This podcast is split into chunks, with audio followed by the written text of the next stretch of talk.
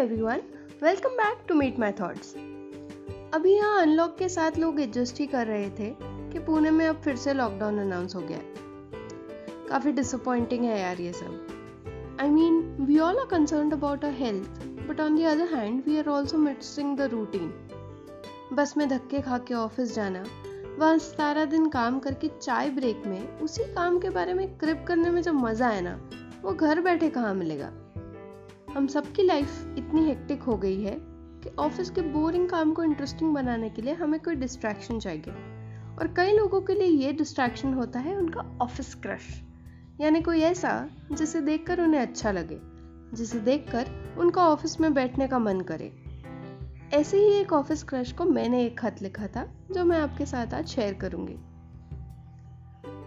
हाय कैसे हो? I know तुम्हें ये खत पाकर अजीब लग रहा होगा। ट्रस्ट में थोड़ा अजीब मुझे भी लगा था, जब ये खत लिखना शुरू किया था। पर क्या करूँ? मेरे पास कोई चारा नहीं है। आई होप तुम ठीक हो। अपना ख्याल तो रख रहे हो ना? तुम्हारे घर पे चीज़ों की शॉपिंग करने तुम जाते हो या कोई और? पूछ रही हूँ, क्योंकि मुझे तुम्हारे बारे में कुछ नहीं पता। बस यही पता है कि तुम रोज़ 11 बजे ऑफ़िस आते हो। और सात बजे निकल जाते हो। सारा दिन अपने क्यूबिकल में छुप कर बैठे रहते हो और लंच टाइम पे खिड़की वाले टेबल पर जाकर बैठ जाते हो।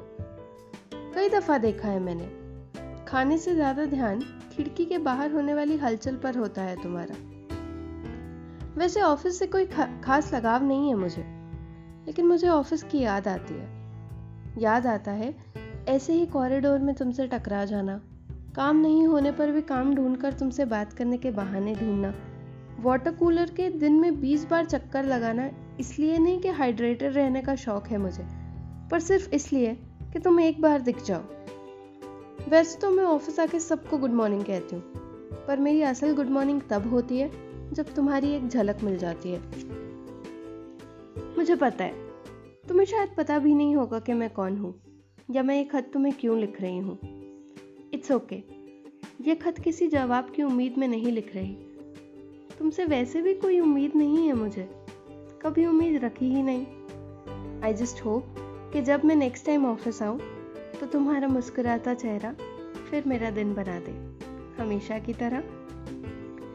इससे पहले आपके दिमाग में कोई अजम्पन आए, मैं ये क्लियर कर दूँ कि मेरा ऑफ़िस में कोई क्रश नहीं है। मेरा ऑफ़िस के काम में बराबर मन लगता है और मुझे किसी डिस्ट्रैक्शन की ज़रूरत नहीं है। पर क्या आपका है कोई office crush what are the things that you are missing from your office मुझे बताइएगा। मैं आपसे मिलूँगी अगली बार अपनी नई स्टोरी के साथ। तब तक आप सुनते रहिए मीट माई थॉट्स